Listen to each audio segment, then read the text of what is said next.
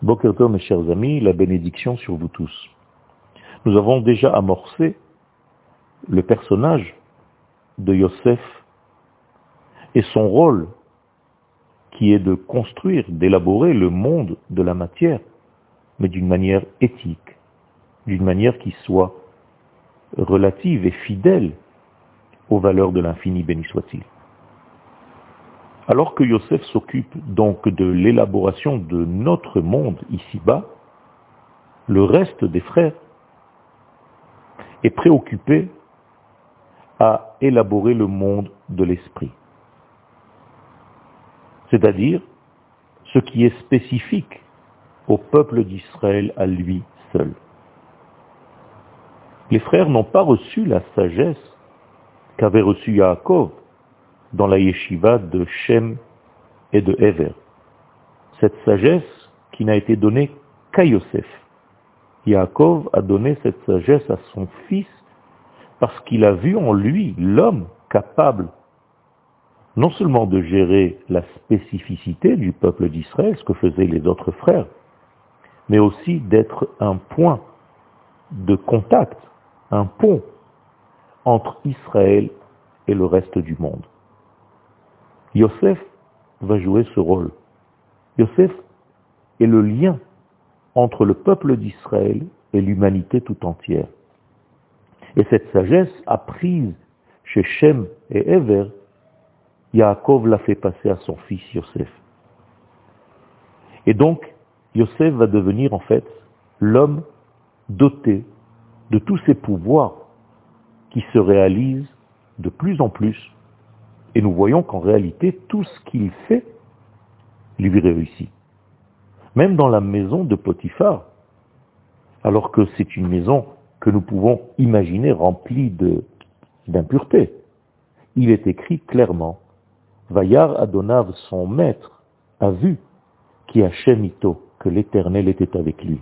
Ici, le nom de l'Éternel qui est utilisé dans ce verset, c'est le tétragramme. Ça veut dire que aux yeux de ce nom juif, de ce nom Israël, on voit déjà qu'il est capable de voir en Yosef, en la personne de Yosef, le représentant de l'infini, béni soit-il sur terre. C'est extraordinaire. Et cet homme-là, Potiphar, voit que tout ce qu'il fait, eh c'est comme si l'infini travaillait à sa place, et donc tout marche, tout réussit. N'est pas facile d'être le représentant de Dieu visible par les nations du monde, comme la Torah le prouve concernant Yosef. Plus tard, même dans la prison, c'est-à-dire dans l'endroit le plus bas que nous puissions imaginer, la bénédiction de Yosef continue à l'accompagner, de l'accompagner.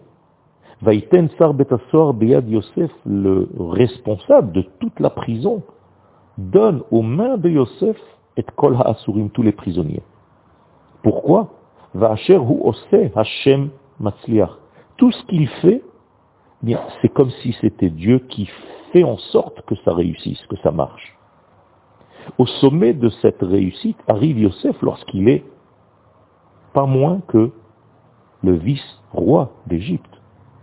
Ce n'est pas seulement le vice-roi d'un pays. N'oubliez pas qu'à cette époque, l'Égypte représente en fait la plus grande infrastructure mondiale. C'est un empire.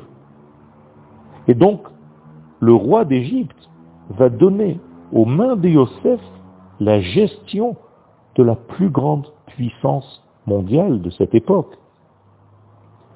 Paro est ébahi, impressionné par le personnage de Yosef. Il le lui dit d'ailleurs, En navon vechacham kamocha. Je n'ai jamais vu un homme aussi subtil et intelligent que toi.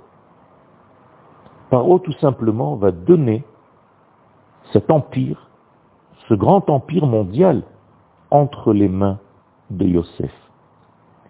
Alpicha ishak kol ami. Sur ta bouche, le monde entier et mon peuple entier vivra. Autrement dit, Yosef devient ici ce qu'on appelle aujourd'hui, mais que les gens ne savent pas, le mashbir.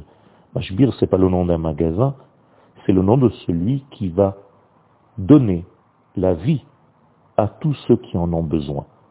Yosef va devenir en réalité le canal des valeurs de l'infini qui descendent dans ce monde. Yosef, c'est le roi du monde de la matière. Une bonne journée à vous tous.